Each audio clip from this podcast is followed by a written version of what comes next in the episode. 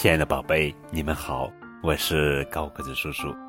今天要讲的绘本故事名字叫做《忧愁熊》，作者是夏洛特·德麦顿斯著，赵霞翻译。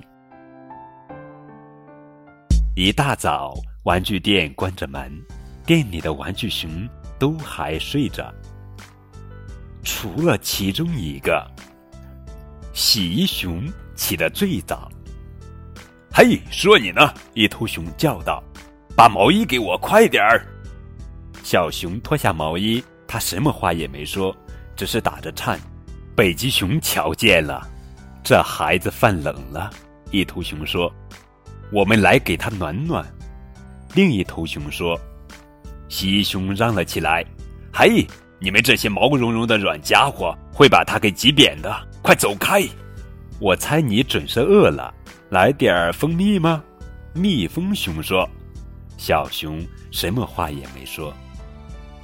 你懂什么？他不是怕冷，也不是饿了。大大熊沉着声说：“他太孤单了。”好吧，大伙儿听着，我们一起帮着找找他的家人。记住，玩具店开门前，我们都得回到原地。所有的熊都找了起来，除了其中一个。嗨，我是多嘴熊，你是谁？小熊还是什么话也不说。没事，我知道你怎么了，你是在发愁，对吧？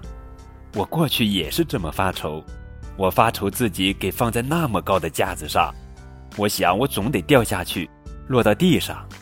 会有个小孩上来，一把抓起我，揪住我不放。小孩的妈妈会冲着他们叫嚷，他们就该哭起来，拿我擦他们的眼泪，又是抱我，又是亲我，还带着我坐车去沙滩旅行，和我一起玩水、玩沙子，把我从头颠到脚。该回家了，我们都挤在汽车后座上。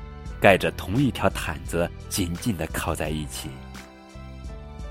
多嘴熊问：“你见过小孩吗？”“见过。”小熊说：“他总算开了口。”“见过，在哪儿？”“就在那儿。”玩具店开门了，现在店里的熊都醒了，除了其中一个。